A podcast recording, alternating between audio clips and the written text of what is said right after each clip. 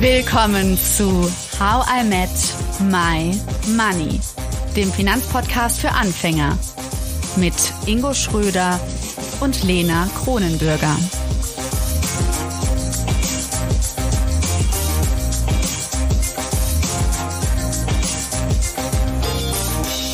Hallo Ingo. Hallo Lena. Unsere Themenreihe heißt Kapitalismuskritik und heute streichen wir mal die Kritik und wir begeben uns auf die andere Seite. Wir fragen, was bleibt, wenn man nicht mit kritischen, sondern mit wohlwollenden Augen auf den Kapitalismus blickt? Welche Vorteile hat er? Für diese Perspektive begrüße ich nun herzlich Herrn Dr. Dr. Rainer Zietelmann. Hallo. Hallo. Grüße Sie. Hallo. Sie decken eine Bandbreite an Themen ab. Sie sind promovierter Historiker und Soziologe, ehemaliger Ressortleiter bei der Tageszeitung Die Welt, Unternehmer, Immobilieninvestor und Autor von 25 Büchern, vermutlich inzwischen sogar mehr. 45 sind es nicht, es sind jetzt 27. 27, nicht 25, ja. zwei mehr geworden. Unter anderem haben sie über ihre reichen Forschung geschrieben, die sie betrieben haben und auch jede Menge über den Kapitalismus, über den wir ja heute sprechen. Und ich habe mir eine Menge Gespräche mit ihnen angeschaut zur Vorbereitung und das sind jetzt nicht immer so Plaudereien, das sind oft Streitgespräche. Da bekommen sie ordentlich Kontra, sie teilen ordentlich aus und ihre Position dabei ist klar. Für sie ist der Kapitalismus gut. Wie kam es dazu, dass Sie so ein Verfechter des Kapitalismus geworden sind? Ja, das hat was mit äh, meinem mit meinem Beruf als Historiker zu tun, weil ich mich mit Geschichte beschäftige. Und wenn man mit, äh, sich mit Geschichte beschäftigt, dann kommt man darauf, wodurch ist das Los von Menschen besser geworden und wodurch ist es schlechter geworden. Also im historischen Vergleich. Und wenn man mal zurückschaut, bevor der Kapitalismus entstand, da haben 90 Prozent der Menschen in extremer Armut gelebt auf der ganzen Welt. Heute sind es weniger als 10 Prozent. Das ist ja schon allein ähm, eine Zahl, die einem zu denken geben sollte, wenn man Kapitalismuskritiker ist. Aber auch wenn man dann sich mit einzelnen Ländern befasst. Ich komme jetzt zum Beispiel gerade von einer Reise elf Tage in Vietnam. Das ist eigentlich so ein, auch ein gutes Beispiel wieder Vietnam. Vietnam, das wissen viele nicht, war noch 1990 eines der ärmsten, eigentlich das ärmste Land auf der Welt, sogar ärmer als äh, Somalia. Äh, das war tatsächlich das ärmste Land der Welt, durch den Krieg zerstört. Dann noch zehn Jahre sozialistische Planwirtschaft, die noch weitere Zerstörungen angerichtet hat. Und dann haben die begonnen, 1986 mit marktwirtschaftlichen Reformen, Privateigentum eingeführt, Marktwirtschaft. Ja, und heute ist das ein aufstrebendes Land das haben also damals ähm, noch 1990 haben 80 Prozent, 80 Prozent der Vietnamesen in Armut gelebt. Heute sind es weniger als fünf Prozent. Also das ist nochmal als eine Zahl, was in Vietnam passiert ist. Und man sieht ja auch, wenn man mit den Menschen spricht, wie sich die Situation der Menschen da verbessert hat in Vietnam. Oder davor war ich ähm, zwei Wochen in Polen. Also ich bin sehr häufig in Polen. Das ist ein anderes Beispiel. Polen war äh, zu den sozialistischen Zeiten das ärmste Land im Ostblock. Also die waren ärmer als die Ukraine damals, die Hälfte nur von äh, Tschechien, ganz Vergleich, äh, äh wenn man es mit der DDR, DDR vergleicht. Also alles viel schlechter, viel ärmer in Polen. Jetzt ist Polen seit 25 Jahren, man sagt, Europas Wachstumsmotor. Den Menschen geht's äh, besser da. Die Lebenssituation hat sich verbessert. Die Armut ist gesunken. Und wenn man solche Sachen sieht, also einmal als Historiker, weil ich viel lese, ich lese gerade im Moment sehr viele Bücher über gerade diese beiden Länder, Polen und Vietnam, weil das zwei interessante Beispiele sind, oder auch in diese Länder hinfährt und mit diesen Menschen spricht, dann fällt es mir ehrlich gesagt schwer, einen Menschen zu verstehen, der den Kapitalismus kritisiert, weil ähm, man kritisiert dann ja im Grunde genommen ein System, was zum Beispiel in diesen Ländern dafür gesorgt hat, dass so viele Menschen aus der Armut entkommen. Könnten Sie uns da noch so ein bisschen näher hinbringen? Also, das ist ja das System und Kapitalismus, das ist so riesig und das merken wir jetzt auch, wo wir diese Themenreihe begonnen haben. Was sind so Details oder vielleicht richtige, so Situationen, konkrete Situationen, wo Sie wirklich merken, ach, zum Glück gibt es den Kapitalismus? Naja, äh, wo ich das wirklich merke, habe ich ja gerade erzählt. Wenn ich in diese Länder äh, fahre und mit den Menschen spreche und über deren, deren Leben und sehe, wie sich das Leben verbessert hat. Aber dann muss man halt auch fragen, was sind die Ursachen dafür, dass sich das verbessert hat. Und das kann man auch ganz klar äh, benennen. Ich bleibe jetzt mal bei den Beispielen, die ich äh, benannt habe. Ähm, also wenn wir fragen, was ist Kapitalismus äh, überhaupt, im Gegensatz zum Sozialismus. Also Sozialismus bedeutet, dass äh, primär die Produktionsmittel im Staatseigentum sind und dass äh, der Staat praktisch bestimmt, was produziert wird und wie viel produziert wird. Und in einem marktwirtschaftlichen System bestimmen das halt die Unternehmen oder am Schluss die, äh, die Konsumenten. Und es ist halt ein ganz wichtiges Merkmal, das private Eigentum an Produktionsmitteln. So, und das war natürlich so, wenn ich jetzt mal zurückschaue auf diese beiden Länder, die ich mal als Beispiel angeführt habe, die kamen ja aus dem System, wo es also staatliche Planwirtschaft gab, wo man zum Beispiel Essen oder überhaupt irgendwelche Produkte nur nur rationiert bekam. Die haben so in Polen haben die mir gezeigt, da war ich im Archiv, so, so Wertmarken praktisch, so, ja, so ähnlich wie Briefmarken, die man dann da abgeben musste. Und dann musste man auch stundenlang in der Schlange stehen, um dann überhaupt irgendwas zu bekommen. Das war die Erfahrung, die diese Menschen mit sozialistischer Planwirtschaft gemacht haben. Also die eine Frau, die hat mir gesagt, die Schlangen, die waren oft, dass man sich gar nicht vorstellen kann, mehrere Tage lang, wenn es also um größere Güter äh, ging, jetzt wie zum Beispiel um eine Waschmaschine. Und dann haben die Leute tagelang gestanden, habe ich gefragt, ja, wie, das kann doch keiner tagelang in der Schlange stehen. Er sagte, ja, da hat sich die Familie abgewechselt, besonders die Oma und der Opa, weil die hatten ja mehr Zeit, die sind dann gekommen und haben sich dann stattdessen in diese Schlange reingestellt. Also das waren so die Lebenserfahrungen. Dann hat die mir zum Beispiel erzählt, ja, Telefon, da gab es eine Telefon, also private Telefon hatten sowieso nur äh, zwölf äh, Prozent der Menschen, aber dann gab es nur eine Telefonzelle in der Straße und da mussten die Menschen auch oft Schlange stehen, bis zu zwei Stunden, um da ein Telefongespräch zu führen. Auch auf ein Auto musste man mehrere Jahre äh, warten, war ja auch in der DDR so, da musste man zwischen zwischen zwölfeinhalb und 17 Jahren warten, dass man ein Auto bekam. Ja? Und wenn man die Geschichten von diesen Menschen hört und dann sieht, wie sich das verbessert hat, dann fällt es mir ehrlich gesagt schwer zu verstehen, wie jemand äh, gegen den Kapitalismus sein kann, weil die, die Verbesserungen, die Änderungen im Lebensstandard, die haben genau ja dann stattgefunden, wo also private Eigentum eingeführt wurde und äh, der Staat zurückgedrängt wurde zugunsten von mehr Markt. Jetzt komme ich ja aus der DDR, ich bin ja geboren in der DDR, von daher kenne ich die Stories natürlich noch. Aber wie, wie, wie, wie alt sind Sie? 87er Jahrgang, 35, also jetzt nicht mehr eminent mitgenommen, nur über die Eltern da, halt. Da waren sie dann zwei, drei Jahre alt, also so die unmittelbare Erinnerung, die dürfte dann äh, auch nicht so immer stark Ja, das stimmt, über die Eltern und Großeltern dann äh, schon mehr. Aber das mit dem Trabi und 18 Jahre, das kennt man natürlich. Ähm, ist es so, denken Sie, dass wir zu lang in einer kapitalistischen Welt, zumindest hier in Europa und in Amerika, leben, dass die Leute schon vergessen haben, wie es im im Sozialismus war und vergessen haben, aus ihrer Sicht, wie viel schlechter es in solchen Umständen war, wie sie es also noch sehr anfassbar aus Vietnam und Polen beschrieben haben und dass die Leute einfach gar nicht mehr wissen, wie viel schlechter es sein könnte in einer anderen Form und deswegen es auch einfacher fällt, den Kapitalismus jetzt zu kritisieren? Das hat unterschiedliche Ursachen, ähm, warum Menschen den Kapitalismus kritisieren. Also ich sag mal, eine Ursache ist, mangelndes historisches Wissen. Also wenn ich zum Beispiel mit Menschen spreche, wie stellst du dir das vor, wie haben vor 200 Jahren die Menschen gelebt in Europa?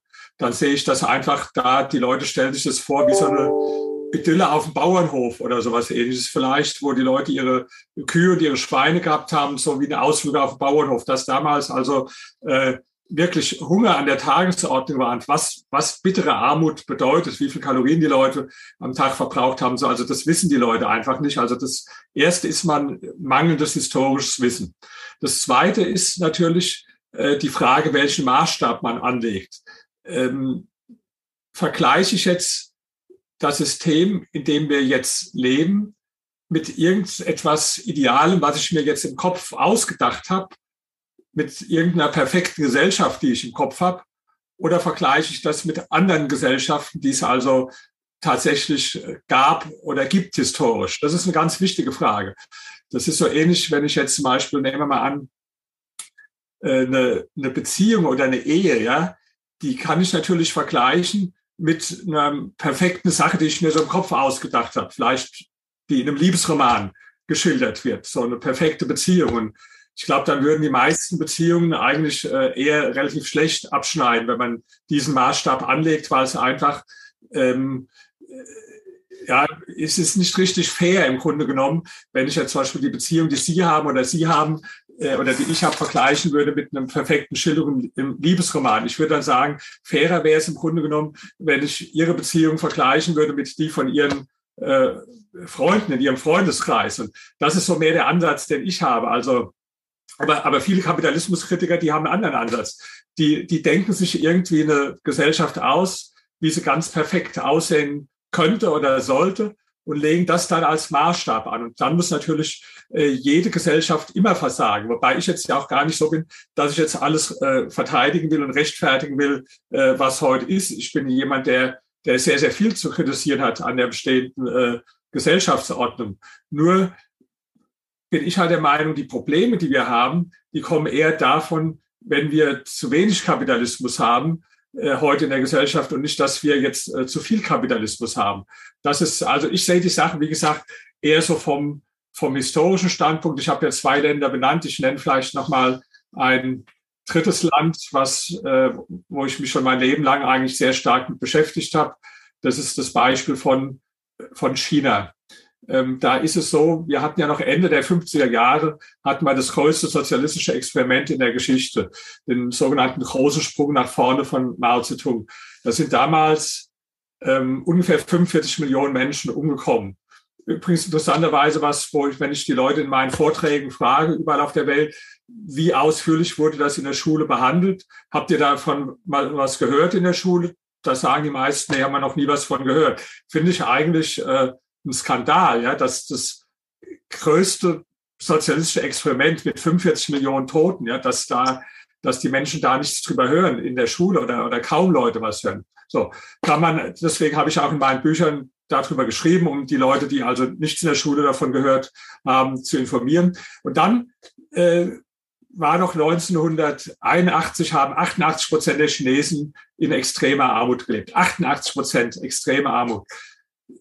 Dann, dann kam Deng Xiaoping, hat marktwirtschaftliche Reformen gemacht, private Eigentum eingeführt, äh, weniger Staat, mehr Markt. Jetzt ist die Zahl der Menschen in extremer Armut auf unter ein Prozent gesunken. Natürlich, wenn man nach China fährt, ist es äh, immer noch nicht vergleichbar äh, mit jetzt dem Lebensstandard äh, bei uns. Aber das ist auch nicht der richtige Maßstab. Ich finde, man muss immer den Maßstab, wie war es vorher und wie ist es äh, heute und wodurch sind die Veränderungen gekommen. Und ich habe jetzt niemand getroffen in China, der gesagt hat, äh, ja, ich möchte es wieder zurück zur, zur Mao-Zeit, weil da zum Beispiel die Menschen gleicher gewesen sind. Also habe ich persönlich niemanden getroffen. Und das sind, wie gesagt, ich diskutiere die Sache gerne konkret am Beispiel von, von einzelnen Ländern und von geschichtlichen Dingen. Und was mir auffällt bei vielen Kapitalismuskritikern, dass die lieber so abstrakte Theoriegebäude äh, äh darstellen, aber das ist nicht so mein Ding halte ich nicht so viel davon. Ich sag, guck dir mal lieber an, was in der Wirklichkeit passiert und vor allen Dingen, was das für die Menschen konkret bedeutet, für ihr Leben. Jetzt, also wir stellen fest, es gibt viele Rosamunde Pilchers, äh, weiblich und männlich, für die Wirtschaft da draußen, ja, die, den, die die optimale äh, Wirtschaft kennen und das optimale Konstrukt. Was ja viele äh, Antikapitalisten vereint, ist ja, dass man sagt, es soll wieder mehr Macht zum Staat gehen und weniger in den freien Markt. Was würden Sie dem entgegnen, dass, wenn der Staat nicht die Lösung ist, wie Sie sagen? Da würde ich wieder auf die Geschichte verweisen. Also ich stelle mir das vor, es gibt ja keinen puren Kapitalismus auf der ganzen Welt. Es gibt auch keinen puren Sozialismus. Das sind im Grunde genommen, können wir überall nur Mischsysteme beobachten auf der Welt. Also ich vergleiche das mit einem Reagenzglas, wo man so zwei Bestandteile drin hat. Das eine ist Markt und das andere ist Staat. Und dann kann ich mir immer anschauen, was passiert praktisch in der Geschichte, wenn ich jetzt in dieses Reagenzglas mehr Markt eingebe. Da habe ich ja gerade ein paar Beispiele genannt. Ja? Also äh, Polen, Vietnam, China habe ich mal drei Beispiele genannt, wo man mehr Markt eingegeben hat. Folge war, Situation hat sich verbessert. Aber es gibt natürlich auch Länder, wo genau das Gegenteil geschehen ist. Also Ich war jetzt zum Beispiel in äh, Argentinien auch gewesen vor drei Monaten. Argentinien, muss man wissen, war vor 100 Jahren eins der reichsten Länder der Welt. Also zusammen mit den USA gab es nur zwei, drei Länder, die, die ähnlichen Reichtum Lebensstandard hatten wie Argentinien. Es gab damals sogar so eine Redewendung, die ist äh, reich wie ein Argentinier. So, davon ist natürlich überhaupt nichts übrig geblieben. Ja. Habe ich noch nie gehört. Also wir lernen ja. einiges. Ist, ist auch schon 100 Jahre her, dass man das gesagt hat. Und dann haben die es geschafft, durch eine populistische Politik, die auf äh, mehr Staat ging, mit dem ganzen Peronismus und äh, was sie da haben, äh, systematisch über 100 Jahre immer weiter nach unten zu gehen. Und, und es ist eine Situation heute, wo also ja auch viele Menschen irgendwo, die äh, bis vor kurzem, jetzt ändert sich das, alles immer vom Staat erwartet haben, alle Lösungen. Das ist so fast schon ein, ein religiöser Glaube, dass der Staat alles für sie tun kann. Die Leute sind so aufgewachsen, kann man ihnen auch nicht äh, übel nehmen. Aber ich habe so ein, ich war in, in, in ein, also ich war in verschiedenen Städten in Argentinien. In einer Stadt habe ich einen Vortrag gehalten, da saß so ein, so ein junger Mann vor mir in der ersten Reihe. Den habe ich gefragt, hast du eine, der war, das waren alles junge Leute, so Anfang 20. Dann habe ich gefragt, hast du eine Freundin? Da sagt er nein. Da habe ich gesagt, ja, würdest du dir eine, eine hübsche Freundin wünschen auch? Und dann lacht er und sagt, ja, klar. Da habe ich gesagt, was glaubst du jetzt, wer dir die Freundin bringen wird? Ist das die Regierung? Ist es der Staat? Oder da musste er natürlich lachen und hat gesagt, nee, glaube ich nicht. Da habe ich gesagt, ja, was glaubst du denn, wer ist dafür verantwortlich? Da sagt er, das, das kann nur ich. Und da habe ich gesagt, das ist nicht nur mit der Freundin so. Das ist letztlich mit allen wichtigen Dingen im Leben so, dass du selbst die Verantwortung übernehmen musst dafür und nicht die Sachen vom Staat erwarten kannst. Und das ist so, also immer wenn man mehr Staat eingegeben hat. Ich gebe ein anderes Beispiel, äh, Venezuela. Ja. Venezuela war vor 50 Jahren eins der ähm, eines der 20 reichsten Länder der Welt, also fast so wie Großbritannien, kann man sich heute auch nicht mehr vorstellen. Dann haben die immer mehr reguliert, immer mehr Staat, Arbeitsmarktreformen. Ähm, das war der am stärksten regulierte Arbeitsmarkt. Das hat alles äh, die Situation nicht verbessert, sondern verschlimmert. Und dann haben die Menschen einen Fehler gemacht, den Menschen oft machen, wenn es schlechter wird, dann sagen sie, wir müssen den einmal beschrittenen Weg einfach nur noch konsequenter und noch schneller gehen. Das hieß konkret für Venezuela, die haben dann 1999 Hugo Chavez äh, gewählt als äh, Präsident. Und da war die Begeisterung riesig groß. Die ganzen Intellektuellen auf der ganzen Welt haben gesagt, der Sozialismus im 21. Jahrhundert. Sarah Wagenknecht hat damals gesagt, also äh, Deutschland müsste sich ein Beispiel nehmen, auch an Venezuela, was die da machen. Das würde zeigen, dass ein anderes Wirtschaftsmodell möglich ist. Und es fing auch ganz gut an, weil der hatte Glück, dass damals die, die Ölpreise extrem gestiegen sind, sich praktisch verzehnfacht haben. Und da hat er natürlich viel Geld gehabt äh, zu verteilen. Dann gingen die Ölpreise in die andere Richtung und er fing an mit dem, was Sozialisten üblicherweise tun. Also das war Ihre Frage, mehr Staat. Nationalisierung, mehr Staat, weniger Markt. Das Ergebnis ist bekannt, die Inflation, also die, die Menschen in Venezuela würden sich freuen, wenn sie die Inflation hätten, über die wir uns jetzt beklagen. Die, die Inflationsrate war da zum Teil eine Million Prozent, also gar nicht mehr, gar nicht mehr messbar. Die haben mit Flugzeugen die Geldscheine eingeflogen. Zehn Prozent der Bevölkerung sind schon geflohen. Äh, Menschen haben wirklich äh, Hunger gelitten und das war das Ergebnis, weil die gesagt haben, wir, wir müssen jetzt mehr, mehr Staat äh, einführen und äh, äh, weniger mag. Also das sind alles so Beispiele, wo ich sage, äh, kann ich nicht so richtig nachvollziehen, wie jemand Rezepte verschreibt, die so oft in der Geschichte immer wieder daneben gegangen sind. Gehen wir mal auf die andere Seite so ein bisschen. Das ist nämlich so ein Bauchgefühl, wo ich mal gerne Ihre Meinung und auch die Historie zu erfahren würde aus der ganzen Reihe, die wir jetzt hatten. Was ist die älteste bekannte kapitalistische Nation, die, die die nach diesen Grundzügen handelt. Gut, es hat ja damals angefangen, sich zu entwickeln in Großbritannien und in den Niederlanden. Das waren so die Länder, wo sich das zuerst entwickelt hat in, in äh, Westeuropa. Und das wissen auch viele nicht, dass damals, also wo das angefangen hat, in Großbritannien, in, in, in England, da gibt's ja eine bekannte Schrift von, von Friedrich Engels über die Lage der arbeitenden Menschen in, in England, da wurden ja die, weiß man heute, dass es auch historisch völlig falsch ist, was er geschrieben hat, weil da wurden die Verhältnisse der Menschen vorher ziemlich idyllisch dargestellt. Diese bäuerliche Wirtschaft, in Wirklichkeit hat damals eine riesen Armut geherrscht. Und dann, ja, fing der Kapitalismus an und der war natürlich am Anfang äh, wenn man das mit dem heutigen Kapitalismus vergleicht, war das natürlich unmenschlich, wenn man allein denkt, wie viele Stunden mussten die Menschen arbeiten, unter welchen Bedingungen mussten sie äh, arbeiten. Dann, dann war das äh, natürlich unmenschlich. Aber es hat sich immer weiter positiver entwickelt im Laufe der Zeit. Äh, je mehr der Kapitalismus dann Fuß gefasst hat äh, in diesen Ländern, also angefangen mit, äh, mit England und mit äh, Holland, äh, um, umso, umso besser ging es dann auch der Mensch. Und genau darauf will ich eigentlich hinaus. Und das ist jetzt meine These und mich würden mal Ihre Argumente dazu interessieren, die dagegen sprechen. Meine These ist, und das ist so der Eindruck, den ich aus der Kapitalismuskritik gewonnen habe, hat Kapitalismus eine Verfallszeit. Also überspitzt sich das Thema irgendwann so sehr, dass der Kapitalismus auch mal vielleicht nicht mehr gut sein kann. Oder dass es automatisch dazu führt, dass wenn Kapitalismus zu lange vorherrschend war, dass die Leute das Gegenteil wieder wollen, weil ich meine, Großbritannien ist ja gerade das passende Beispiel dazu, was da gerade passiert, ja. Also, wie ist Ihre, wie wären Ihre Argumente dazu, wenn ich sage, äh, hat Kapital, also Kapitalismus hat eine Verfallszeit? Also, bisher, äh, es gibt ja seit es, äh, seit es äh, Kapitalismuskritik gibt, wird immer ja das behauptet. Also, jetzt kommt bald die große Krise und der Kapitalismus kommt an sein Ende. Also in den Schriften von Marx hat mal jemand nachgezählt, gibt es ungefähr 3000 äh, Untergangsprophezeiungen vom Ende oder vom baldigen Ende des Kapitalismus. Die sind alle nicht äh, eingetreten. Und seit Marx tot ist, da gab es wahrscheinlich Hunderttausende Untergangsszenarien, wo immer gesagt wird, jetzt ist der Kapitalismus am Ende. Vor 100 Jahren hat Lenin seine Schrift geschrieben, der Imperialismus als letztes Stadium des Kapitalismus, da hat er vorausgesagt, also dass jetzt der Kapitalismus endgültig sein letztes Stadium äh, äh, beschritten habe und äh, dann zusammenbrechen äh, werde.